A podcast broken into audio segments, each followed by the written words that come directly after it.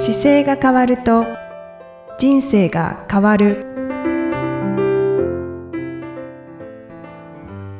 こんにちは。姿勢治療科の中野孝明です。この番組では体の姿勢と生きる姿勢より豊かに人生を生きるための姿勢力についてお話しさせていただいてます。今回もいきさんよろしくお願いします。こんにちは、いきみえです。よろしくお願いいたします。あの、少し前の中野先生のブログで、はい。ちょっとタイトルに驚いたんですけれども、はい。歩きスマホを続けると、はい。椎間板ヘルニアになるか 危険性があるんですか？ちょっと驚きますよね。驚きますね。これあの出版の時に作った使った広告のやつのブブログだったやつをブラッシュアップしたんで、あ、はい、ちょっとキャはいッチーに作ってあって、だけど、まあ、危険性はそうそうそうある。。はい。あの、あ歩きスマホの時って、あの、正面に大体こう見てる方ってあんまりいなくて、ほとんどの場合がこう下にスマホを持ってきて下向きながら行くじゃないですか。ーそうですね。で、その時に人間の顔って正面歩く時に正面見るようにできてるんですけど、やっぱり下向いてることによって、はい。首の負担がすごく深くなっちゃってるんですよ。うんうんうん。で首痛くなります。うん。で、ストレートネックになるような形になっていたり、これ下向きがきつくなると椎間板を潰してきちゃうので、っていう意味でこう書いてるんですけど、実際にはその スマホを歩きながらしてる方って当然歩きながらスマホするぐらいだから家とか部屋の中もっとしてるわけですよ。うん。ああ、はい、はい。なのでその時の姿勢はもっと悪いのでうん、それも踏まえてああいうタイトルになってます。ああ、だからそういう状態をずっと続けるそうですと、そうです。椎間板ヘルニアになる可能性があると。で、椎間板ヘルニアも、その首のヘルニアも腰のヘルニアも椎間板ってあるんですけど、はい。腰のヘルニアだと座っている時に、あの、正しい S 字の前カーブっていうのが、腰のところがこう前反ったいつもの正しいカーブではなく、はい。後ろにこう、猫背のような形で曲げてくる時には、骨盤がこう、後ろに曲がって、腰椎も後ろ曲がってしまうので、その時に腰椎にすごく負担がかかってう、ん椎間板のヘルニアって起こしてくるんですよね。うーん。もうこれは全然若い方の方が多いぐらい、柔軟性が、体が柔らかくて、すすごく丸い姿勢で座っちゃってる方だと、椎間板ヘルニアってやっぱりなりやすくて、うーん。いやーもうヘルニアになってしまうと大変ですよね。ヘルニアってあの、あれなんですよ、柔らかい椎間板の中にこう、軸索っていう丸い髄核っていうのがあって、その髄核が本来ベアリングみたいな機能をしてて、うんうんあの、ちょっと圧がかかった時にいろんな方向に逃げれるようなディスクなんですよね。はい。で、はい。それが若い方だとすごい柔らかいので、ものすごく曲げて負荷かけっぱなしにすると、中の髄核が飛び出て出ちゃうんですよ。うんで、それが椎間板のヘルニアっていう状態になって、ヘルニアってこう脱出してるっていう意味なんですけど、なので、職業とか体型とか関係なくて、僕もこの間拝見した方だと本当に若い20代の消防士さんのはい特殊なポジションにいるような方でしたけど、その方も座り方が悪くて、椎間板ヘルニアになって足しびれ出してっていう状態でお見えになりましたけど、ね。もう年齢問わず若い頃でも使い方が上手になってないとそういうことを起こしてくるんでん。本当に年齢関係ないなっていうのを感じますね。うん、なので、その姿勢が悪いっていうことの中で骨格的な負担をかけてヘルニアになってくるので、やっぱりそのスマホを見ながらっていう時に、体の正しい姿勢とかに意識せずにやってる時は本当に極めて危険ですね。はい。。いやー。なので、歩きスマホは、はいはいまあ、まず歩きスマホも危険ですし、はい、はい。姿勢も悪くなるっていうことで、うん、まあ、やめるに越したことはないんですよね。歩きスマホの人とすれ違う時とかってあります？よく。あ、まあ、ありますね。僕走ってる時なんかよく前から歩歩きスマホの人結構いて、これどこまで行くとこの人は気づくんだろうと思って、あの、観察しながら真正面から行く時あるんですけど、ああ、はい、結構はい。皆さん気づかない時ありますよね。気づかないですね。うん結構もう本当に目の前はいはいはいでやっと気づくっていう。そうですよね。まあ、あの、あ気づかないなと思ってどっちかに斜めに行けば当然ね、そのまま僕は避けれるからですけど、どの辺までまっすぐ行くとぶつかるんだろうって思いながらたまに走る時もあって、う んわかります、その感覚。はいはい。あ、やっぱりここまで気づかないんだとかう、ーん。そそうですね。なのでなんか、そのも没頭してしまうような状況ってあると思うんですけど、やっぱり歩くときに、なんだろうな、危ないっていうのが人に当たって危ないですよとかっていう意味で多分歩きスマホダメって駅とか書いてあるんだと思うんですけど、はい。まあ、人に当たるからダメっていうより、自分の体を実は悪くしてるっていう方が、もっとダメ、ダメっていうか大変なので、うーん。なんか歩きスマホを多分やめなさいねって書いても誰もやめないと思うんですよ。そうですね。うんで、歩きスマホをしてるとヘルニアになってる、なるよとか、やっぱりその下向いてることがいかに体に悪くなっていて、で、結局、椎間板って潰しちゃうと元に戻らなくて、はい。修復しないんですよ。うんうんで、どんどん、あの、潰している状況が悪化すると、その骨の間が潰れることによって骨同士がトゲが出てきて、あの、と、尖ったような状態になってきちゃうんですよね。骨潰して。その骨が、出っ張った骨が今度筋肉に当たって痛み出すとかっていうのが、その先の40代、50代で出てきます。わあ。もう悪化する一方ってことですね。で、悪化してきて、結果的には、ああ、加齢ですねって言われるんですよ。はあ。まあ、それ当然ね、加齢っていうのは年齢、ね、年数が加わって加齢して変形するんですけど、でも変形する原因は、その歩きスマホだったんですよって後から説明しても元には戻せないし、うんもう自分の体は生涯乗り物として自分の体最後までい一旦現時点の技術では脳脳を乗せ替えることはできないので、はい、はい。なので、まあその自分の体を活かしたままでしか動かせないから、うん歩きスマホとか姿勢が悪かったりっていうので行けば行くほど、まあご自分の体が使う時間が短くなってきて、うん健康寿命がやっぱり短くなるそうですね。し、痛かったり痺れたりがどんどん早く出てくるので、うんもうこの番組をお聞きの方はもう多分嫌というほど気になってるから気をつけていただいてるとは思うんですけど、はい、はい。なんかね、大切な方にあそ、なんかそういう姿勢悪いの見たら、こういうリスクがあるんだよって言ってあげてもいいですし、この番組みたいなやつを、これ聞いた方がいいよって言った方がいいかもしれないですし、うん。なんかそういう、本当になんかシンプルなことで、いつも誰もがやっちゃってるから、まあみんなやってるからなって思うんですけど、まあみんなやってることは得てして非常識だったりするんで、ああ、あ あの、確かに。非常識だなと思っててもね、後になったらもうそれ非常識だったよっていうことはいっぱいあるので、ななの、で、ぜひとも早く気づいていただいて、そうですね。ね、歩きスマホをやめたりとか、なんかスマホに対してどう向き合っていくかっていうのは、なんか体を通じて考えるようにすると、長く使えます。確かにそうですね。本当にスマホ、PC、ね、タブレットの使い方っていうのは、もう体に大きく影響しますよね。はい。あとは、中野先生、はい。その歩きスマホ以外で、はいはい。中野先生が街を歩いていて、はい。こう目に留まる気になる光景ってありますか？最近ね、気になる光景を、の時に気にならないように頑張ってしようっていつもトレーニングしてる。いや、もうそこは気になってください。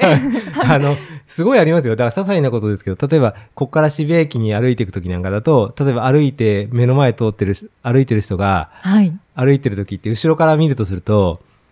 足の位置まず見てたりすると、足が外側に向いてるなって思うと、やっぱり、ああ、歩き方がどうだろうなと思って見てるとやっぱり変だったりとうんか、あ、じゃあ、ガニ股とか内股とかが気になる。そうです。ガニ股の方が圧倒的に多いんですけど、ああ、そうなんですね。ガニ股で歩いてる時に、やっぱりその歩く時も、じゃあ着地どうしてるかっていうと、ね、やっぱり自分の足で前に行って、で、かかとからついて、で、しかも歩きづらそうな靴を履いてるから横が擦れてるんだなとかまあその辺は気になるところが多々ありますね、常に。歩き方ですね。そうですね。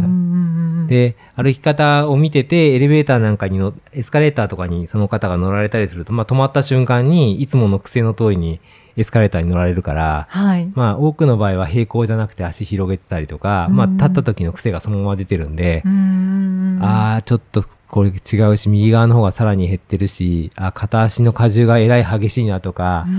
まあいろいろありますね。意識すると。あと、後ろから見て、40代なのかなって思って見てて、若いケースもありますし、うん、後ろ姿がちょっと。後ろ姿結構年齢がて出るので、なんか、そうですね。んまあ、20代だなと思って、もっと老けてるっていうケースはやっぱ少なくて、はい。これぐらいかなと思ったら意外に若いんだのが多いですね。ああ、そうなんですね。うわ、いショックだなーそんなこともありますかね。特になんか渋谷とかだと指定悪い方多いから、あ、本当ですか？うん。若者が多い街ですしね。そうですね。あと、ね、服の材質にもよるんですけど、硬い材材質の洋服ってやっぱり体を取り扱うのに難しくて、はい。あの、デニムでも、まあ、ストレッチは効いてきてはいますけど、デニムが、の素材ってやっぱり硬かったりするから、座るときに、どうしても骨盤が起こせなくて足組みやすくなるとか。今だとストレッチが効いてきてるジャケットも結構あるんですけど、なんか効いてない素材を着てるとすごい苦しそうに見えたりとかうー、ん。そうですね。なんかこういうのを、今ちょっと少しでも引っかかる方が聞いていたとしたら、はいはいはい改善策としては、改善策は、そうだな、改善策ですよね。えっと、まず、その、座り方、座る時間って生活の中で結構あると思うので、座るっていう動作の時に邪魔しない洋服をまず洋服だと着られれると一番いいと思います。はい、で、ぐあの、具体的に邪魔する場所って股関節がすごく邪魔してきてあ、はい。股関節と膝ってやっぱりかなり曲げてくるので、その部分にゆとりがあるものを選ばれた方が座りやすいですし、うんうんうんあの骨盤を起こして座骨が当たる形で座ってっていうのがちょっとやりやすいですよね。そう、そうですね。うんはい。なので、ちょっとその股関節とか動く肩もそうですけど、動きやすいパーツが動きやすい洋服を選ぶっていうのは、特にコロナ禍になってからはよりやりやすいと思うのでう、ん、あ、確かにそうですね。はい、そこがすごく大事ですかね。で、あの、盲点として常に圧迫を受けてる多くのケースは、やっぱり靴履いた時の足なんですよ。足の靴ってこう結構狭くてタイトになるんですけど、はい。なんか自然にこうぴっちりした靴っていうのが、革靴なんかだと特にピシッと履く履いちゃうんですけど、指先って人間の足って本来裸足で使うようにできているので、はい。できるだけこう足の指が本当は靴の中でちょっと動くぐらいの靴の方がやっぱり良くて、うんあんまり、あの、狭すぎるものって良くないんですよね。僕、だから自分で運動靴は本当にアルトラっていう会社の靴を今よく使うんですけど、はい。そういうメーカーの靴だと指先がこうちゃんと本来の足の形を邪魔しないようにできているので、うんうんそういう靴にすると足先が伸び伸びしてるから、いろんなところが楽なんですよ。うんあの、家帰った時って家帰って靴下とか靴脱いだ時ってホッとするじゃないですか。そうですね。なので指先邪魔しないと、ほっとした気持ちぐらい楽な気持ちで体使えるので、うん。まあ、なんかそういう道具を身につけていくっていうこともやっぱり長く使っていく上ではすごく大事ですねう。んはいそうですね。服はい装とか靴選びは余裕があってはい動かしやすいものを。そうですね。でねで、足は余裕があるとブカブカしちゃうから足首のところだけ、かかとと足首だけはちょっと適度に止まってた方がいいですけど、はい。でも、なんだろう、歩きやすいというか、あまりこう締め付けすぎないものっていうのはすごく大事ですね。うんうん。そうですよね。うんあとはちょっと前に出た、あの、ガニ股の方が多いってはいいう。はいはいはい。だから歩き方、歩き方は、はいもう、あれです。やっぱり正面にいつも足先をまっすぐに向けて使うっていう使い方が、正しい位置というよりか、まっすぐに向かう使い方としては、本来基本の設計なので、うんうんまずまっすぐに使って歩いているかどうかっていうのを意識してもらうといいです。で、当然、地面の地形がガタガタだったりとか、はい傾斜がついたりとかってすると、い、ろんな角度に足をあの変えていけるんですけど、本来は平地だったらまっすぐまず使うことが、まあ、望ましいし、痛めにくいしう、ん。膝と足先の方向性がずれてくると、そこで痛み方の問題を起こしてくるんで、ああの、正面向いた時にこう自分の膝が行きたい方向行くのはなんか聞いてて当たり前だと思うんですけど、はい。行きたい方向に足先が向いてないケースがガニ股だったりとか、まあ内股だったりっていう方向にするんで、行きたい方向にちゃんと両足の先をみ向けてあげないと、あはい。行きたい方向に行かないねじれ分だけ必ず膝にとか股関節に負担がきます。あ、そうですね。はいそう。私も最初ど、どっちだったかな？内股？少し外に広げたってたかもしれないですね。外でしたかねうんうん意外と、こう、そう、気づくと違ってますよね。そうなんですす。平行に平行にと思っても、なかなか気づかないものなので、やっぱり常日頃意識して。ちょっとね、あの、な気づかずになっちゃう理由ってすごいシンプルで、あの、生まれて初めて立った時はそんなに変な格好にならないんですけど、あの、今僕、イキさんと座って喋るじゃないですか。はい座ってる時って、お尻がざ座面に当たってるので、この座面に当たってるお尻の筋肉が動かなくなってくる時に、そこで止まっちゃったりするだけでも外側に広がっちゃうんですよ。足あが。ーあの、そうなんですね。足の膝伸ばした時に足先を外側にする筋肉が、まあ、外旋筋っていうのがお尻のところにいるんですけど、はい。その外旋筋の部分が曲がった状態で下から圧迫して止まっちゃったりすると、もう動かせなくなってくるんで、うんそのテンションが強すぎて常に足が外向いたりするんですよね。ああ、そうなんだ。で、足のこの内側にする筋肉と外側にする筋肉でちょっと用途が違っているんですけど、はい。人間の足の構造上ちょっと足外側にする筋肉がお尻にまとまってるんですよ。そのテンションの違和感で随分足の使い方が変わってきちゃうので、なので座り続けてるのが長い人ほどちょっと足先の方向性って問題を起こしやすいんですね。外に向きがち。うん、向きがちですね。すごい、つながってますね、やっぱ。り。なので、常に真ん中に来るように、ちょっと足を伸ばした時にこう左右に振ったりすると、少しこう、あ、なんか内側に倒れにくいな、外側に来づらいなっていうのは筋肉のテンションでわかるので、はい。そういうのを観察しながら自分の足の状態をかんあの確認していくっていうことも、まあ長い意味ではすごく大事で、うん。はい。そうですね。はい。まずはまあ意識していただきたいですけど、はい。もう自分だけじゃ無理っていう場合は、はい。もうまあこのポッドキャストもそうですけど、はいはい。先生動画だったり、ああそうですね。はい、はい。前回ご紹介した講座だったり、うん、あとありますそうです。ので僕の本でも、あの、背伸びの仕方が載っていて、まあ魔法のポーズもそうですし、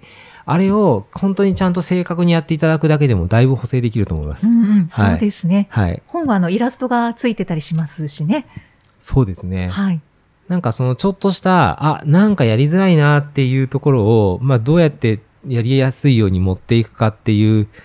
ことに変えていくだけで生活がどんどん変わってくるので、うんで、原因を見つけてほしいですね、できれば。なんか足が外を向いちゃった原因って、これだったかもって思う、あの、ご自身で生活の中ちょっと見直していただいたときに、必ず24時間、もしくは1週間の使い方の中に、ご自身の悪い条件が入ってるんですよ。はい。なので、あ、この足外側に行ってるのはここの生活で足が外に行ってるのと一緒だとか、座った時に、